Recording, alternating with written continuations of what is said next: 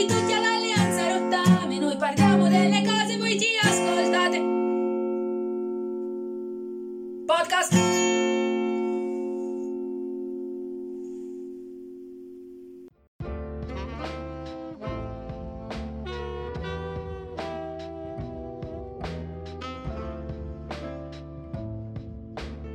Benvenuti all'Alleanza Rottame, amici ascoltatori.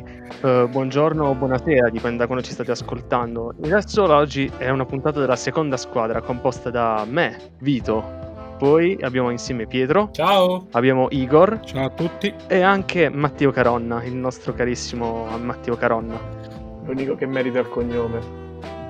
Esatto.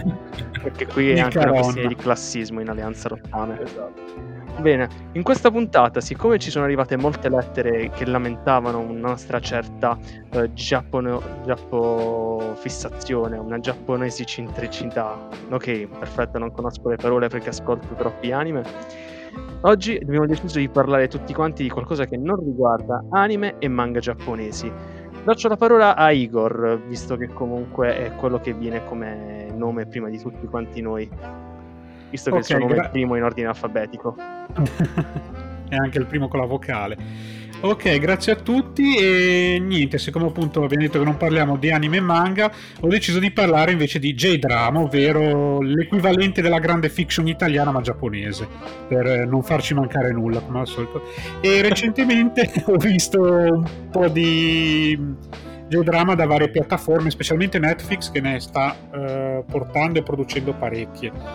E vi volevo parlare per primo direi di Followers, che è una è un J-drama su delle donne, diciamo, emanci- in parte su delle donne emancipate giapponesi che hanno una, un'ottima carriera, un'ottima posizione sociale, di cui la principale interprete, diciamo, la, la, protagonista è Limi, che è una, non mi ricordo il cognome, vabbè, scusatemi, Limi che è una fotografa fermata che ha un desiderio di maternità nonostante voglia continuare la propria carriera di fotografo e di una ragazza giovanissima che giovanissima per noi invece poi si capirà per lo standard giapponese sarà considerata vecchia di 21 anni Natsu che vorrebbe sfondare nel mondo del cinema grande fan di tra l'altro di Quentin Tarantino neanche a dirlo proprio Uibo Cinema. Comunque, torniamo al discorso. E la, la, la, la, storia è interessante perché comunque è molto femminile da questo punto di vista, mi ha ricordato molto so se avete presente Sex and the City, se vi è mai capitato di vederlo. Avendo avuto una convivenza alle spalle, mi è toccato vederlo tutto. Comunque aveva degli spunti interessanti, secondo me. e uno, eh, sì, lo so, è un po'. Però in realtà una delle, delle, storie di queste, diciamo, delle donne affermate, non di Natsu, perché lei ha un altro filone narrativo, anche se si collega, è letteralmente copiato, secondo me, per molti punti, da uno dei filoni di Sex and the City finale, ovvero quello di Kim Cattrall, che era la protagonista di grosso, femminile di Grosso Guai Chinatown, per chi se la ricorda, che è un po' vecchio come me. E l'interessante di questa serie che mi è piaciuta appunto è molto al femminile, parla delle tematiche LGBT che in Giappone, come sappiamo tutti, sono abbastanza po' tabù, diciamo, non, non, fa, non, non, pensate che sia un approfondimento incredibile e ci siano delle tematiche eccesse, però si lascia vedere bene come, come storia. E poi appunto la, la, tematica delle donne in carriera, essere trattate come sono trattate in Giappone le donne in generale e via dicendo. E poi l'altra parte di, diciamo, l'altra tema, tematica che ho trovato è il, appunto i followers, ovvero l'uso dei social e parte, la parte negativa anche dell'uso dei social, nel senso ti possono portare alla fama come te la possono distruggere. Ci sono diversi momenti e svariati, svariati punti in cui ne parlano ed è molto interessante secondo me. Non voglio tirarvela a lunga perché se vi, vi interessa potete vedervela direttamente. E soprattutto, cosa non da poco, è doppiata in italiano. So che può sembrare stupido, ma è una di quelle serie che magari ti metti in sottofondo quando sei lì che non hai niente da fare, te la metti e te la guardi. Sono, mi pare, 8 puntate o 10 puntate, non me lo ricordo perché non, non me la sono segnata. Un altro che mi è piaciuto se- parecchio, visto nel tempo, è stato uh, Midnight Tokyo Dinner. Scusate, non vorrei sbagliare il titolo. Uh, mid- mi pare che sia Midnight Tokyo Dinner, è la storia di questo piccolo locale che apre dalle 7 di- da mezzanotte fino alle 7 del mattino e delle varie vite che si incrociano in questo locale. È una serie carina, semplice, anche, anche qua sono puntate di 20 minuti. È molto carina come secondo me come serie, mi è sempre piaciuta. E siamo arrivati alla seconda serie che adesso è prodotta da Netflix e direi che è godibilissima, non è purtroppo doppiata, quindi magari a qualche può pesare un po' di più. Come è successo a me adesso che lavorando tanto mi pesa un attimino vedere le cose sottotitolate. E l'ultima che poi vabbè ce ne sono altre svariate che ho visto più o meno comiche. L'altra che vi vorrei consigliare che l'aveva vista anche Pietro l'anno scorso mi ricordo che è il regista nudo che se non ricordo male l'avevi vista anche tu Pietro ne avevamo anche parlato mi sembra Bellissima, che è un'altra bellissima, bellissima. bella serie secondo me la più bella delle tre Bellissima. sicuramente è quella che è la storia di un regista una storia vera, diciamo, un po' romanzata, ovviamente di, chi- di- del regista che ha portato il porno ad alti livelli in Giappone, le, le AVO Idol e compagnia bella. Niente, direi che questi sono i tre che vi consiglio, poi ce n'è diversi, c'è eh, Dead of Light, che è una serie pseudocomica su un padre che viene spinto dal figlio a giocare a Final Fantasy XIV per riallacciare il loro rapporto, Oh, ma sono quelle serie un po' più... Sì, è assurdo, l'ho vista un paio d'anni fa, non ho mai parlato con voi. E poi ci sarebbe anche Samurai Gourmet, che è praticamente la storia di questo signore che va in pensione dal proprio lavoro e si ritrova senza nulla da fare. Comincia a girare di stile samurai, nel senso non vestito come un samurai, ma con l'anima del samurai. Infatti, quando fa le, nei vari ristoranti a mangiare, a provare piatti come faceva in gioventù da, quando era molto più giovane e praticamente c'è il, lui si immagina come questo samurai che ci sono i vari flashback che fa le varie cose, si comporta in un certo modo grezzo e tutto così. È carina, è simpatica, una serie leggerissima. E l'ultimissima proprio serie che vi consiglio, proprio velocissimo, è eh, Cantaro, pare che si intitola Cantaro il dolce rappresentante, che è una serie assurdissima, tratta da un fumetto, ecco, abbiamo tradito le aspettative, tratta da un manga, ma non ho mai visto sto manga, di questo ragazzo Cantaro che abbandona il suo vecchio lavoro di programmatore e si mette a fare il rappresentante di una casa editrice, tutto solo per lo scopo di girare tocche e mangiare i, gio- i dolci migliori dei, nei vari locali per poi recensirli. È assurda e anche mezza trash, nel senso a un certo punto lui si trasforma negli ingredienti del, ehm, dei, dei dolci che assaggia, ha gli orgasmi provando a mangiare questi dolci e via dicendo. Ricorda un po' l'inizio di Food Wars. Niente, direi che come J-Drama ve ne ho dati anche troppi se vi interessano. E l'altra cosa che volevo parlarmi, sempre a tema Giappone, per non smentirmi mai, sono due documentari, che, uno che è iniziato recentemente su Rai Play, che è iniziato la settimana scorsa, che è, eh, è il, il Giappone visto dall'alto o dal cielo, vabbè comunque lo trovate su Rai Play senza problemi, che è un escursus su tutto il Giappone diviso in varie puntate, la prima è stata al nord a Sapporo, del, ehm, del Giappone appunto visto dall'alto con riprese molto particolarmente belle e soprattutto sui luoghi meno conosciuti del Giappone classico. In più, ovviamente, essendo un documentario, ci sono le varie, le varie storie di vari personaggi che abitano in quei luoghi, che hanno rinunciato, chi ha rinunciato a un certo tipo di vita a Tokyo per andare nella natura e via dicendo. E l'ultimissima, velocissimo su Prime è James May, dal nostro inviato in Giappone, che è una serie di sei documentari fatta da Amazon per, ehm, con, con interprete James May, che è uno dei, non so se lo conoscete, non so se vi interessate, di Top Gear e di, mm, e di The Grand Tour soprattutto. Gran che- Tour. The Grand Tour è spettacolare quella trasmissione, vabbè, sarebbe da parlare una giornata intera per le cose che hanno fatto. Ed è Capitan Lento praticamente del trio di dei protagonisti di appunto di The Grand Tour che sono gli altri due sono Ge- Jeremy Clarkson e come si, e, eh, Hammond, ora mi sfugge il nome perché lo chiamano sempre per cognome, scusate, e Richard Hammond che è lo- Hammond. praticamente. Niente, direi che io No, mi fermo qua perché ho già la mia cosa. Dimmi, dimmi. Allora, abbiamo un livello di giapponesità che si è alzato esponenzialmente. Sì, Io ho un paio di domande. Dimmi, dimmi. Allora, il, il dramma sarebbe una serie in live action, giusto? Sì, sono serie, non l'ho detto, ma sono per l'angolo spiegazioni per Barta. Sì, i J-drama sono live action, io le, le considero tra virgolette l'equivalente delle nostre, la- della grande fiction italiana, come dicono su Mediaset. In realtà, secondo me, sono un attimino meglio strutturate. Cioè, qualche d'una Ok. vale la pena di essere vista, dimmi pure. Beh, più, che, No. al- più che altro Allora- è perché ci sono un sacco di J-drama che hanno anche eh, magari delle ispirazioni differenti rispetto a quelle che sono le fiction italiane. Per esempio, io ricordo di aver visto uno dei pochi eh, J-drama che ho visto, era Blue Blades, che era tratto da un manga di Katsuhito Shimamoto, che parlava appunto degli anni passati, diciamo, nell'università di Osaka, del- nell'Accademia d'Arte di Osaka, in cui praticamente è la storia di questo ragazzo che si deve confrontare con eh, Hideaki Anno e tutti quelli che sono i Gainax in divenire che non notano minimamente la sua esistenza mentre lui si annuncia nemico giurato di Hideaki Anno, addirittura arrivando a dire, guardando il suo trailer, il suo eh, film della laurea, anzi no, il suo eh, fan film di Ultraman che lui non riuscirà mai ad emozionarlo.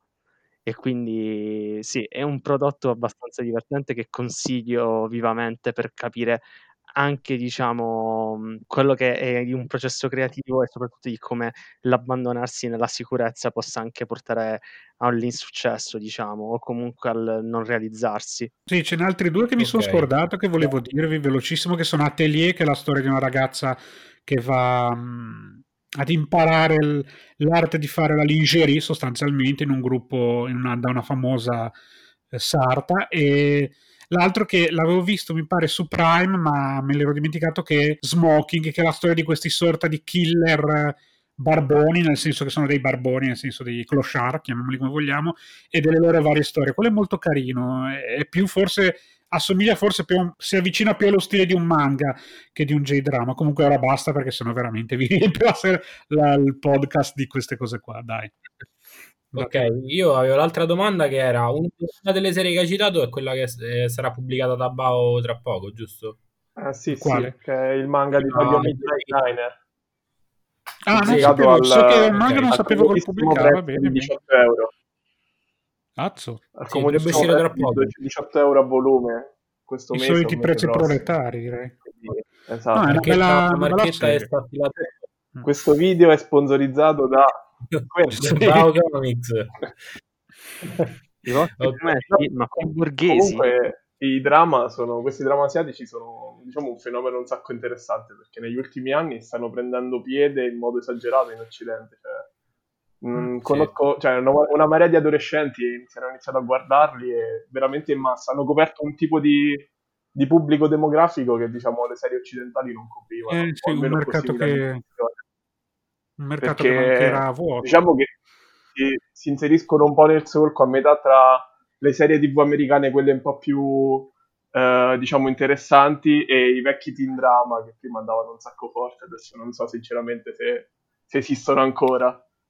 E No. Forse pure per il fatto che appunto trattano storie per, eh, per età, per, per una demografica adolescenziale, però allo stesso tempo non trattano sempre le stesse cose alla Dawson Creek o, o sì, cioè No, per tentano cose esempio- diverse, diciamo. perché No, per esempio, Ce ne sono molte che sono due- fantascientifiche.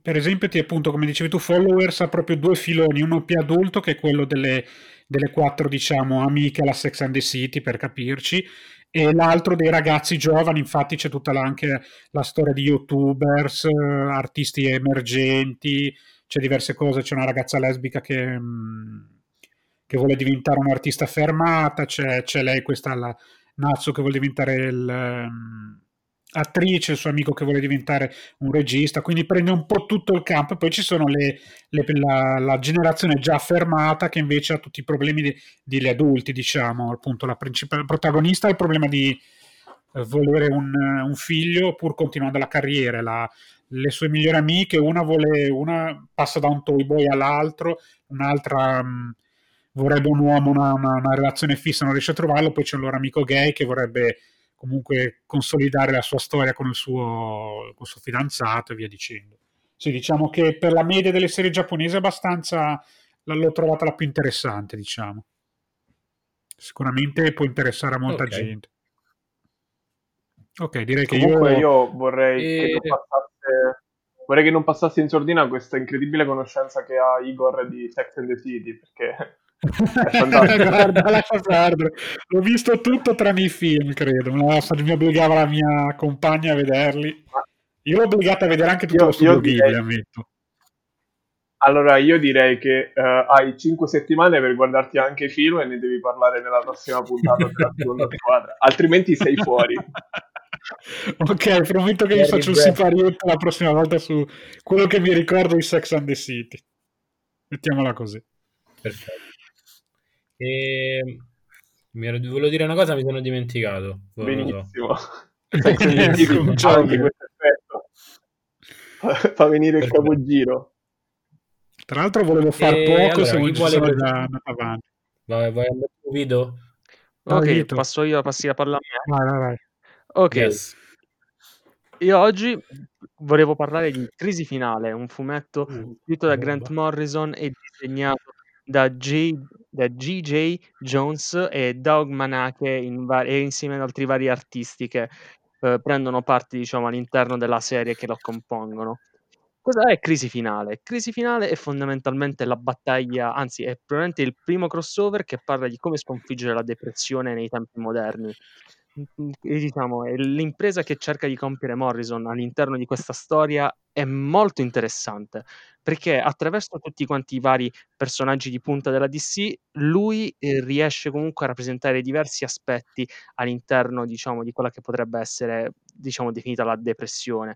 In Superman c'è la speranza, in Batman c'è per esempio il peso e anche, diciamo, la responsabilità anzi forse neanche la responsabilità, semplicemente il fatto che anche i nostri traumi eh, ci rendono quello che siamo, lanterna verde, la forza di volontà di tutte quante, e, diciamo, e, cavolo, sono imputtanato, Ah, scusate. tranquillo. Vai, vai, E quindi, come dicevo, il supereroe rappresenta un vario aspetto, ma chi è la depressione in questo caso? In questo caso stiamo parlando di Darkseid, uno dei villain eh, principali di tutto quanto il eh, multiverso DC, anzi il principale, visto che Zack Snyder intende utilizzarlo all'interno del suo DC Cinematic Universe come villenone finale.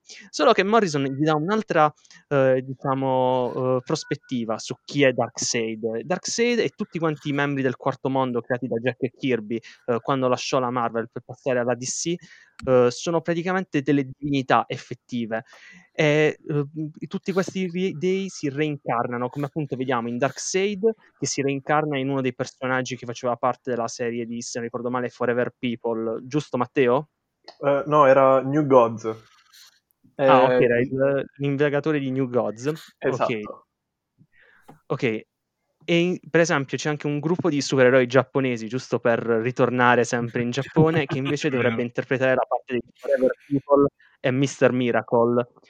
La cosa interessante di tutto questo è vedere il lavoro che fa Morrison nell'intrecciare tutti quanti questi personaggi e tutti quanti eh, questi elementi in maniera interessante. Fa anche un uso della metafisica eccezionale, per esempio per rappresentare il fatto che la forza di volontà all'interno eh, di un periodo in cui si è più giù di morale o comunque magari appunto si è affatti da depressione è un'impresa pesantissima, utilizza la presa di gravità di Darkseid che utilizza sulla Terra per distorcere lo spazio e il tempo, perché effettivamente la gravità di un corpo distorce il- la percezione del tempo e dello spazio, quindi per esempio le lanterne verdi viaggiano per settimane per riuscire ad arrivare alla Terra, per riuscire ad entrare nell'atmosfera. Ma la cosa interessante è soprattutto che è un fumetto che è fiero di essere un fumetto in questo caso, anche in questo caso. Morrison non ha mai nascosto il suo amore per il camp e in questo vediamo di tutto e di più. Troviamo un Batman nazista, troviamo un'astronave che va avanti a musica perché eh, la sincronicità delle note musicali è ciò che dà eh, vita al mondo e alle frequenze e quindi Flash eh, riesce a correre da una parte all'altra dell'universo tramite le frequenze. Ok, perché Morrison Flash. adora Flash e adora il multiverso che funziona a vibrazioni. Infatti, Morrison adora così tanto Flash che riesce a non fargli rovinare l'universo, a differenza di quanto fa J. J. J. Jones- Jones. Johnson in, eh, in Flashpoint. Anzi, qui addirittura risuscita un Flash, risuscita Barry Allen che fino a quel momento era rimasto eh, morto, era morto alla fine di Crisi sulle Terre Infinite, uno degli eventi storici più importanti eh, dell'universo della DC. Anzi, il Crisi finale, nonostante il suo nome, funziona proprio da anti-Crisi sulle Terre Infinite. Riporta Barry Allen, riporta tutto quanto l'universo in un altro diciamo, ritor- ritorna per esempio a dare identità ai monitor e a tutte quante le varie entità che lo compongono. E appunto questo è un ritorno al campo, è un ritorno al all'amore del concetto de di terra infinita, come per esempio si vede un presi un uh, Superman che è un presidente di colore, perché in quel momento si era insediato Obama, per esempio. E quindi appunto questo è è un fumetto davvero ottimo e che spero che tutti quanti leggano un giorno. Cioè sì, è molto conosciuto, quindi l'avranno letto e molti avranno lamentato di non riuscire a capire cosa succede, perché a un certo punto compare una macchina dei sogni e non lo so, è abbastanza divertente e niente, non non so cos'altro dire in realtà di Crisi. Finale. Matteo, vuoi Allora, aggiungere qualcosa? io met- direi innanzitutto un appunto su Flash sul fatto che Morrison ami Flash non per chissà, le quale, chissà qual motivo incredibile, ma per il semplice fatto che trovi il costume molto figo, soprattutto gli stivali gialli. E questo ci, ci fa un po' dubitare del gusto di Morrison, perché voglio dire, quegli stivali... Però, eh, beh sì, come dici tu, Crisi Finale è interessante proprio perché è un'anticrisi, nel senso che eh, prende cose eh, fondamentalmente dentro Crisi Finale, Grant Morrison eh, u- riutilizza cose, scene famose del- dei fumetti degli anni 80-90 e le ribalta in modo da trasformarle in una cosa positiva.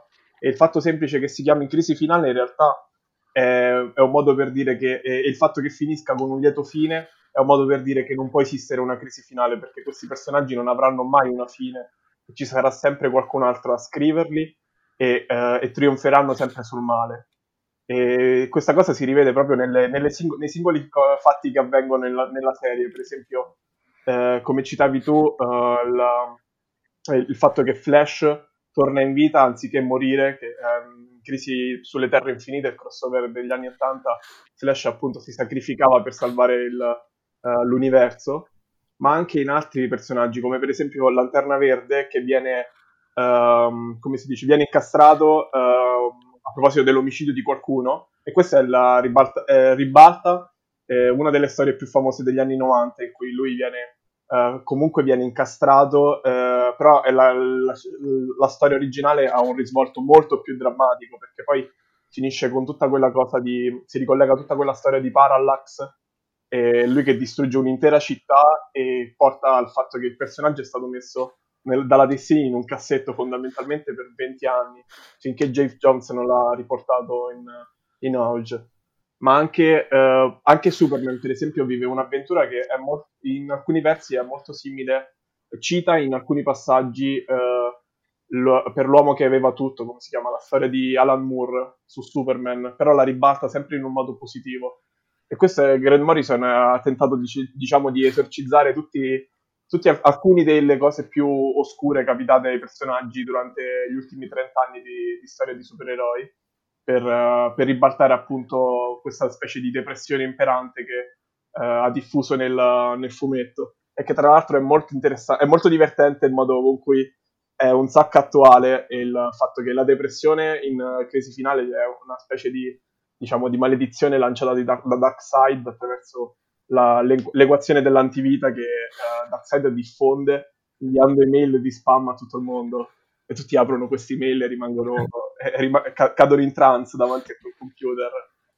Vero, si potrebbe fare anche un discorso comunque coi meme e anche con determinate immagini che utilizza, per esempio il fatto che tutti quanti quelli che sono stati colpiti dall'antivita lavorano senza sosta in un centro Amazon, per esempio. Esatto, è un sacco attuale in queste cose qua, anche perché pure il, um, il personaggio del monitor che viene da, da un personaggio monitor, ovvero eh, un- una specie di divinità sopra l'universo e oltre il multiverso, viene degradato e la, la sua punizione è diventare un, eh, il cameriere di un, eh, coso, di un fast food, una specie di, lavora in una specie di McDonald's e frigge le patatine. E le, e le sue domande esistenziali sul- sulla vita lo, fanno, lo portano al licenziamento.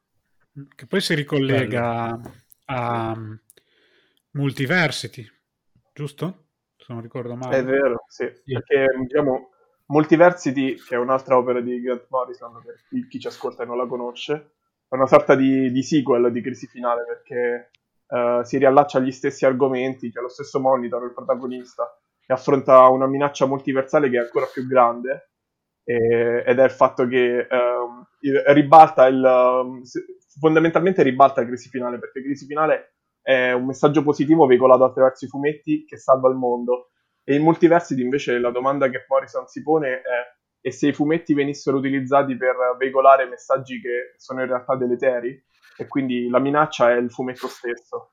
E c'è questa, storia, questa, questa specie di storia che va avanti in, uh, non in una serie continua con numeri 1, 2, 3, 4, 5, 6, ma sono una serie di numeri 1, di serie di cui non vedremo mai la fine, di cui non vedremo mai il proseguio, però ne leggiamo il numero 1 e vediamo il modo con cui i personaggi vengono corrotti dal fatto che leggono un fumetto che, corro- che, che corrompe.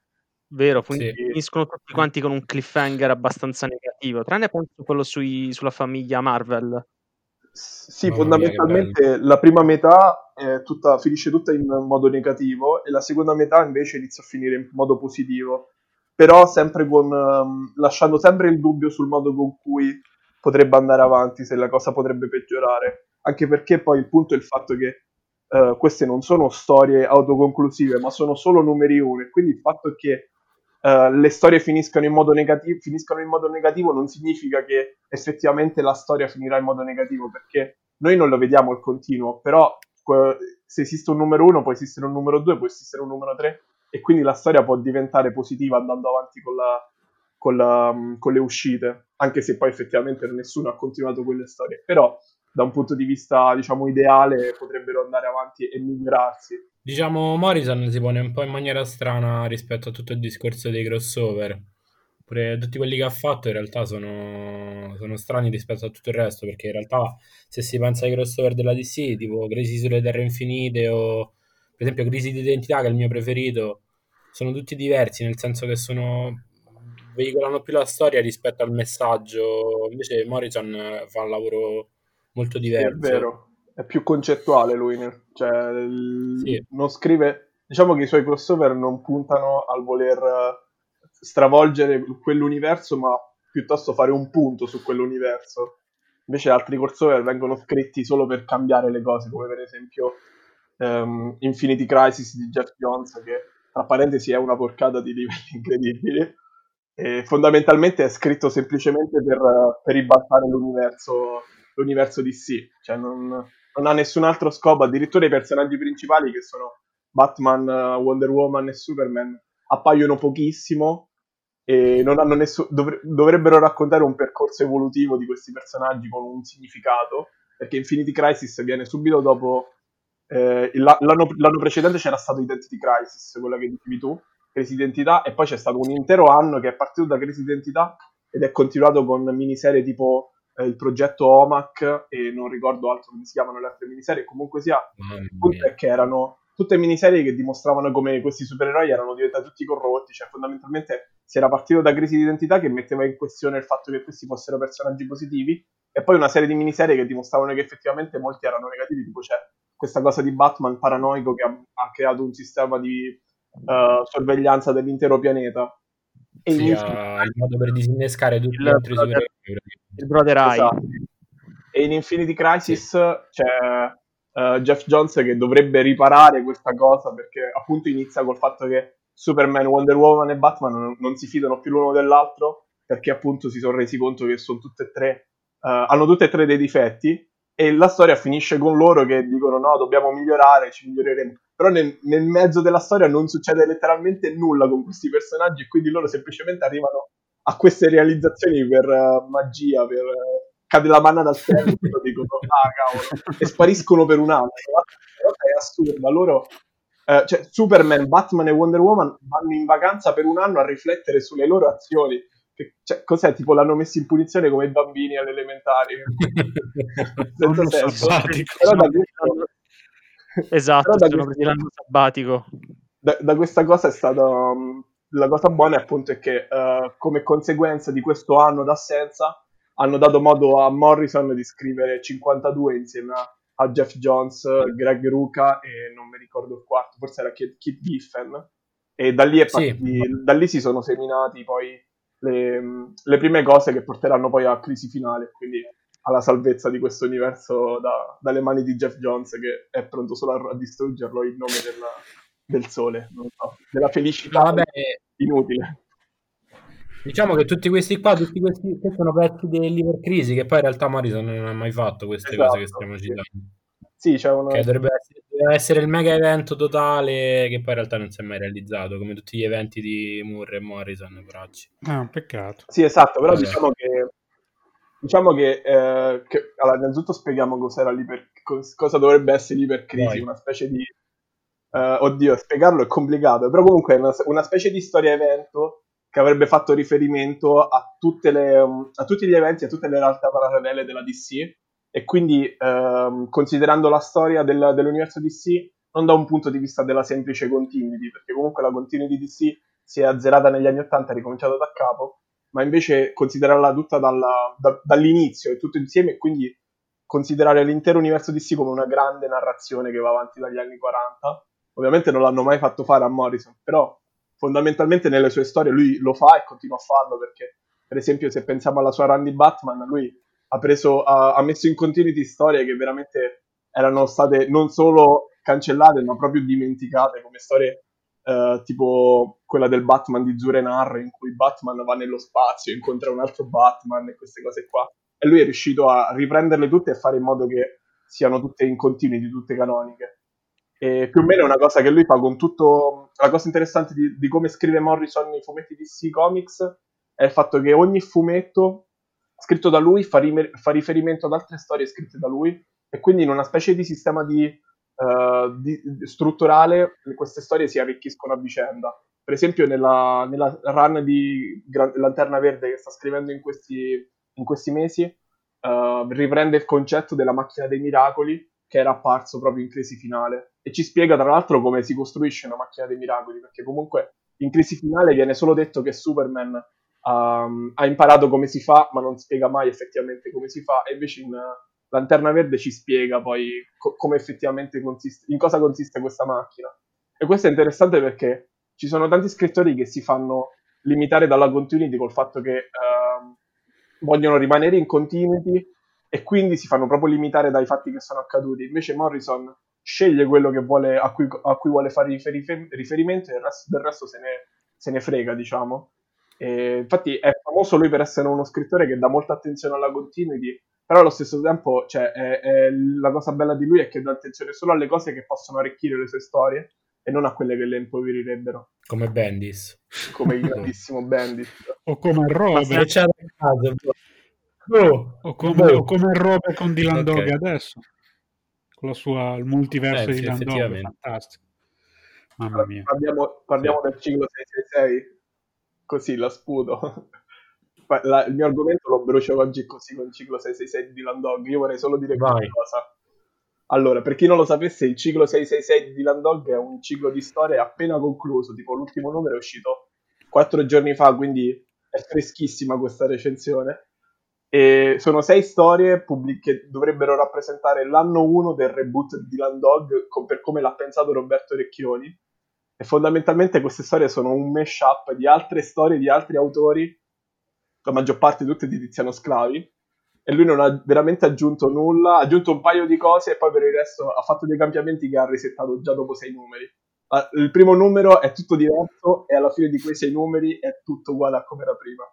Questo dopo sette anni di attesa, perché lui sono sette anni che gestisce la testata di Dylan sono sette anni che afferma adesso cambierà tutto e ragazzi è cambiato veramente tutto, ovvero non è cambiato nulla. Nulla. Eh, Insomma, potremmo dire che Roberto Recchioni è un po' il Pucci del fumetto italiano.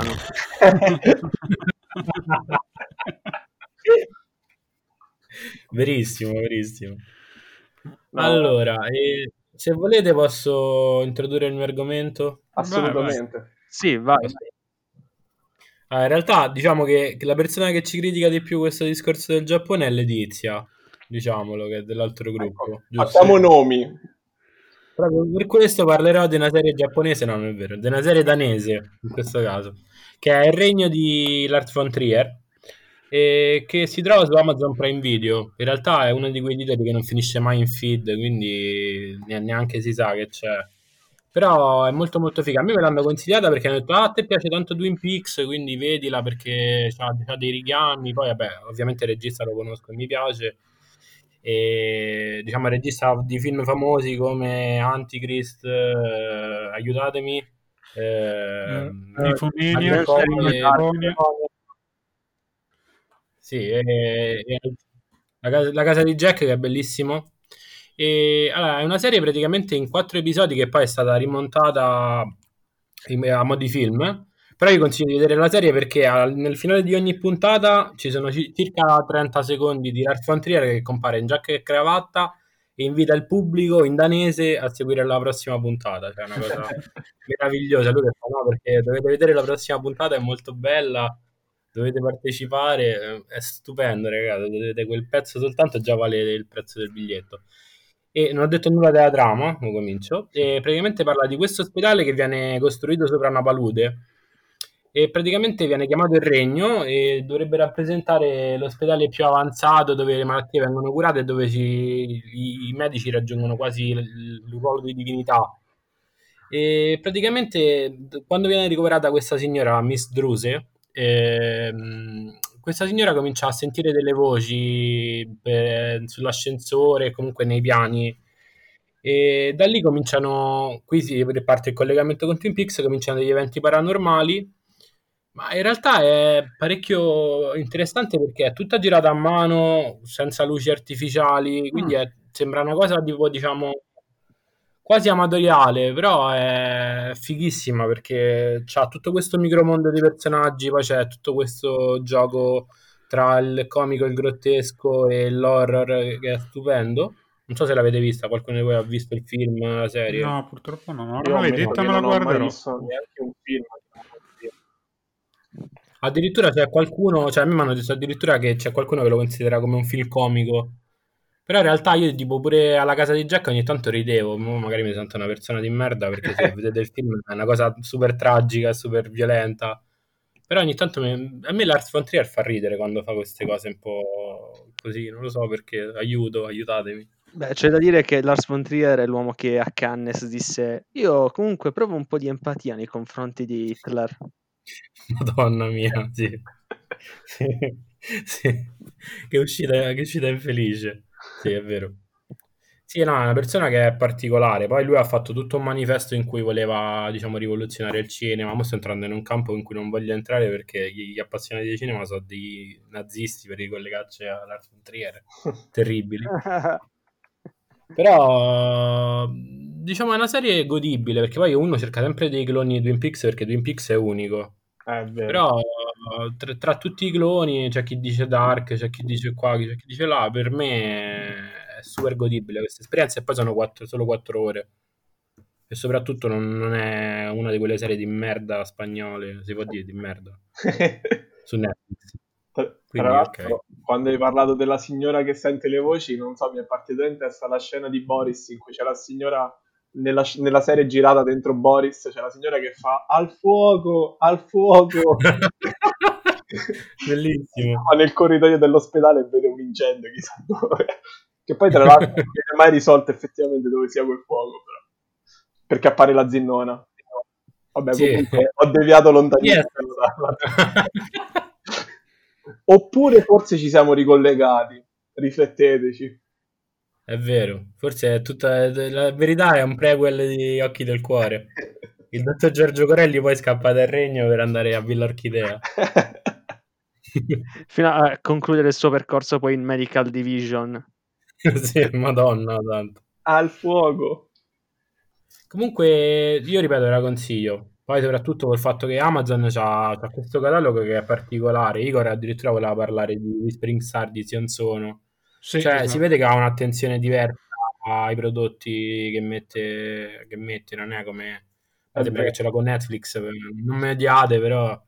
No, però è è vero, così, sembra hanno- cercano di spaziare anche nelle cose di nicchia, anche quando magari non sono, diciamo, non hanno un nome di traino, perché per esempio Netflix cose di nicchia le ha, però sempre perché si ricollegano a cose più famose, come per esempio di recente su Netflix ho visto The Host, che è, del, Mhm. che è un film di Bong, Bong Joon Uh, non lo so, ho paura di fare, fare danno a pronunciare il suo nome, comunque è il regista di Parasite, e quindi ovviamente ha vinto Sì. l'Oscar, e, ha vinto mille Oscar e hanno caricato altri film. Invece su Prime Video trovi anche registi che eh, magari sono, sono di culto sicuramente, però il grande pubblico non li conosce e soprattutto non li conoscerà perché è difficile ormai che vincano premi o cose varie al punto da sfondare in Occidente, come Per esempio, io di, di recente ho, visto, ho rivisto Sonatine su, su Prime. Video di Takeshi Kitano. Eh, l'ho, visto e- anche, l'ho visto anch'io lì, guarda. Voglio dire, è un, film, è un film, allora, a parte che è un film stupendo, ma è anche, è anche famoso, però diciamo che rimane famoso solo per quegli ambiti in cui la gente inizia un po' a informarsi su, almeno i primi nomi su- sul cinema, però per il resto il pubblico medio di Netflix, per esempio, penso che non conosca neanche chi sia Kitano, Massimo conosce Takeshi's Castle, ma non penso che sapesse Mai dire Banzai. Lo chiamavamo mai dire Banzai, non ti preoccupare. mai dire Banzai. Tra l'altro, che nome eh, se- mh, usato nel 2020, che nome molto da appropriazione culturale, ragazzi. Sì, sì, assolutamente. E Io vi dico, c'ho anche, poi vabbè, no, dicevo, c'ho anche, pre- c'ho anche visto eh, il nuovo Suspiria, che è sempre su Prime, e c'ho anche visto mh, Dogman, il gran film Dogman. Mi è piaciuto molto. Dogman è bravo, bravo, un bel film. Sì, ah, mettiamolo tra i consigli. Bene. Quando hanno parlato bene mi hanno attaccato tutti. Non è un bel film, assolutamente. Alfredo Giudi, se mi senti, sei uno merda. Un bel film. Mi è piaciuto anche a me. mi rompere i coglioni. anche Io Suspiria, che il a genere. Suspiria pure è molto bello, Mm. vero. Tra l'altro Luca Guadagnino che dirigerà il remake di Scarface a caso. Uh, Senza senso. Boh. Tanto per dire una cosa, così a caso. Non poteva E- che, che meno ci azzeccasse, però effettivamente anche gli altri film recenti che ha fatto, non- io non, ved- non riesco a capire il collegamento tra l'inizio della carriera di Luca Guadagnino e quella di adesso. Secondo me nel mezzo c'è stato tipo qualche, un'altra linea temporale che si è incrociata con la nostra e tipo ab- abbiamo sostituito Luca Guadagnino con quello di un'altra linea temporale. Altrimenti non mi spiego come faccio a passare da Melissa P a Suspiria. guarda, è tipo la gag di Kubrick in Boris. esatto. Eh, Sì, realtà ah, io, io ho visto l'intervista dove ne parla, dice che praticamente gli hanno dato un sacco di soldi e gli ha fatto il film di Melissa P, semplicemente, no, è molto semplice. Come, come un sacco di... Cioè, per quale motivo gli hanno dato un sacco di soldi però? Non, non lo so perché non lo so. Guarda, secondo me dietro c'è qualche questione di riciclaggio di denaro. Quelle, quelle- Sì. Que- quelle palesi operazioni che non, hanno, non possono avere successo, ma che avvengono lo stesso perché ci stanno dietro delle cose poco, poco chiare, diciamo. Abbiamo lanciato questo condizionatore che fa solo aria a 32 gradi. Bello. Compratelo. Non stiamo riciclando soldi della mafia, ragazzi. Spero che il mese prossimo continueremo a sentire Caronna perché potrebbe essere andato troppo vicino alla verità. Speriamo che sia ancora vivo il mese prossimo. Comunque posso dire una cosa sincera. Mhm. Assolutamente. Ieri ho visto Shrek, penso sia il film più bello della storia dell'umanità. bello. il, primo. il primo, il primo proprio mamma mia. Eh, anche il Mamma mia, c'ha dei momenti, c'ha dei momenti, mamma mia. Poi quando è comparso il meme di Shrek, quello con la faccia tutta... Non so come spiegarla Sì, sì, ho adesso. capito quello che dici. Sono scoppiato a ridere, una cosa... Mamma mia, che film. Eh, se, cercate su YouTube, consiglio spassionato, c'è Shrek, ma solo quando si sente il suono E. Cioè, c'è Ah, sì, film- sì, sì, sì, sì, sì, bellissimo. Quello vado a cercare. Bello.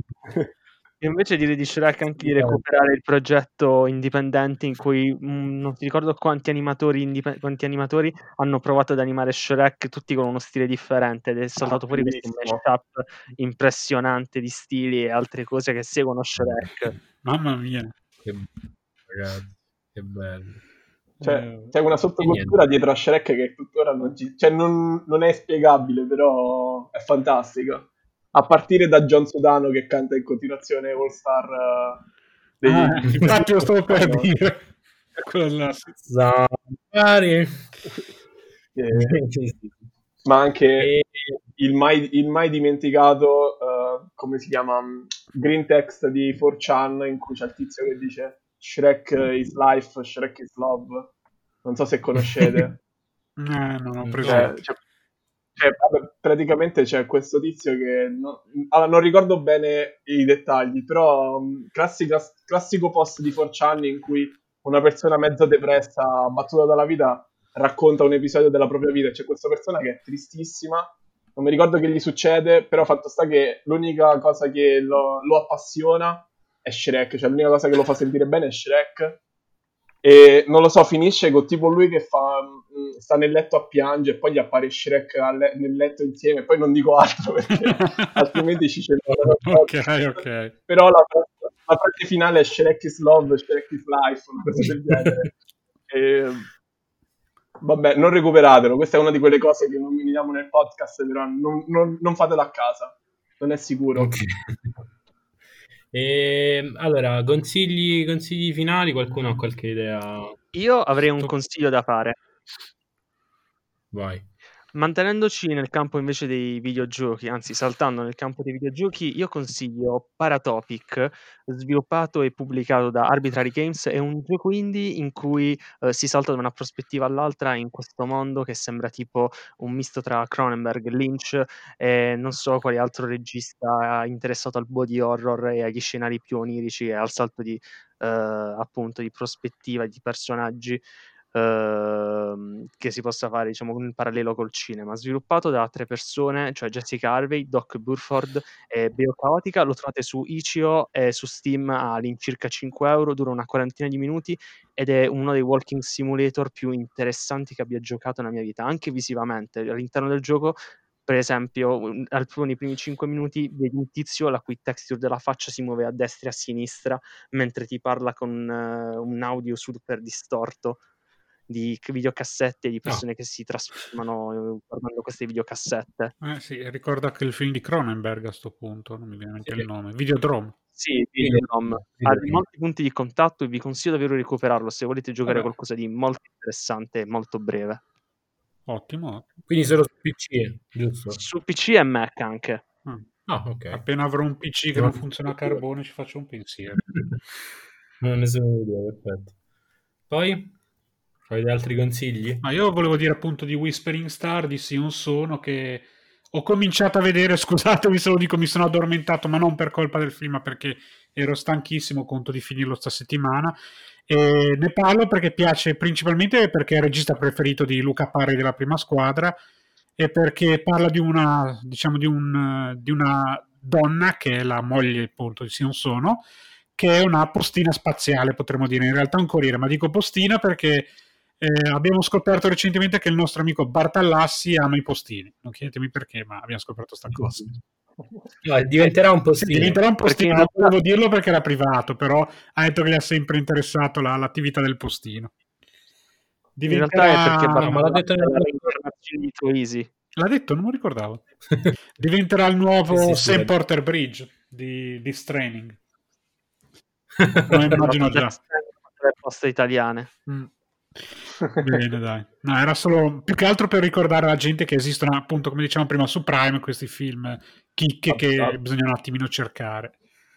Pensavo Vero, per ricordare alla gente che esistono i postini, infatti ero un attimo... Tra, tra l'altro adesso mi sto immaginando Barta sul- su una vespetta che in sottofondo sente I'll Keep Coming dei loro non so se avete presente la, la canzone della- del, del trailer di Death Stranding Potremmo andare in giro mentre qualcuno gli dice nell'orecchio "Beh, Simone devi unire l'Italia e mentre suonano gli apocalittici Straining, appunto. Deve riunire l'Italia.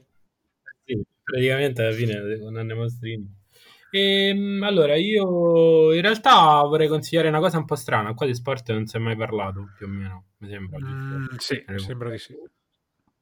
Per, per aiutare Netflix, dato che ne ho parlato male fino adesso, consiglio una serie, si chiama Sunderland Till I Die, e parla la- della squadra del Sunderland, che è una squadra che in questo momento sta nella terza divisione inglese. Però il discorso è che non è una- semplicemente un documentario sul calcio, su- sui giocatori. e Il, il problema è che il Sunderland è una città molto piccola, è una di quelle città inglesi tipo Working Class Heroes, dove sono tutti quanti gli operai che si ammazzano tutto il giorno di lavoro e praticamente hanno il solo sfogo che è il calcio. E praticamente loro erano tenuti in piedi da questa squadra pure a livello mentale, che comunque combatteva, diciamo, non per il titolo, però più o meno era sempre in prima lega nella Premier League, come si chiama. E diciamo da quando è retrocessa, da lì poi fanno, riprendono tutta la città e fanno vedere tutto il dramma di questa città che una volta che la squadra retrocede crolla psicologicamente, viene distrutta e tutta la squadra crolla con loro, che comincia a cambiare allenatori, giocatori. È bellissima. Poi ha delle riprese impressionanti, secondo me. Eh, sta- non la vedo. Bella, bella, bella. Bella, bella, bella. E aggiungo pure la serie su cosa? Su Michael Jordan che è The Last Dance. Io Michael Jordan l'ho sempre immaginato da piccolo col fatto di, di cose, di Space Jam, come ah che bravo, che, be- che bella persona. Eh, in realtà era uno stronzo, di, di quelli proprio... C'è da, dire, Deve dare categoria. c'è da dire che in Space Jam lui giocava a golf, quindi poteva, doveva essere Sì, sicuramente stronzo. Sì, perché lui ha questa passione, esce fuori di tutte queste cose qua, ha la passione per le scommesse, tant'è che nel film scommette di andare a lavorare come schiavo se perdeva, e la cosa del golf, e tutte e due sono... cioè ha delle fisse impressionanti. Eh, E diciamo- poi nella serie c'è Dennis Rodman che tra l'altro ha ispirato il protagonista di Slam Dunk, che si chiama... mi viene il nome? Hanamichi Sakuragi. Ah, lui, ok, Sì, sì, erano amici Sakuragi. Dennis Rodman ha ispirato il, il- il protagonista di... vabbè, niente così. Sì, per- penso per i capelli tinti, suppongo. Sì, Principalmente sì, per sì. quello. Vabbè, pure perché era un personaggio Sì, sì, particolarmente... esatto. Beh, è stato tipo una- due, due mesi con Carmen Electra e poi si sono lasciati. Cioè, Mm. molto particolare. Sì, no, comunque vi consiglio tutte e due perché in realtà magari è un occhio diverso sullo sport. No, no, no. Magari tra tutti l'unico che comunque è un po' più, più appassionato di voi.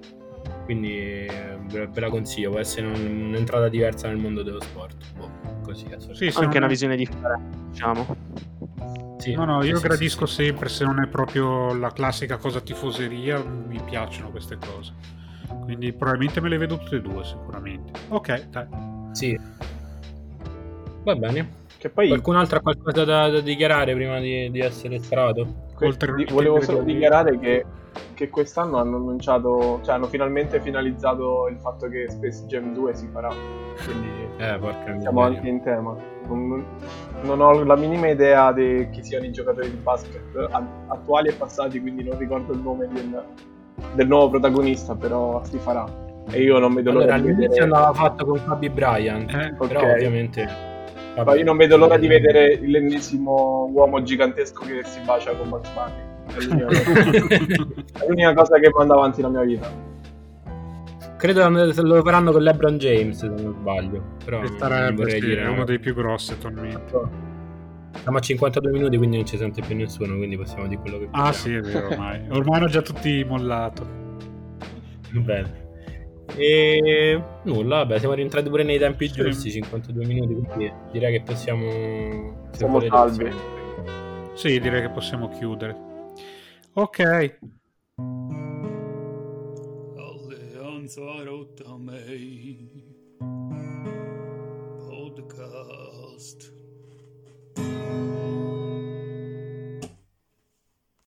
E non so mai come chiudere, come possiamo fare. Facciamo tipo ciao tutti e tre insieme, tutti e quattro insieme. ok. Uno, due, al, al 5, 1, 2, 3, 4, 5. Ciao. Ciao. Una cosa dei Teletubbies. Esatto. Ciao. Cimpi cimpi wimpi wimpi. Stiamo salutando, La... stiamo salutando il bambino sul sole. Mamma È un concept fighissimo, diciamolo. Penso che cioè, i Teletubbies stanno molto No. più avanti di tante serie di fantascienza che escono ultimamente solo per questa cosa del sole.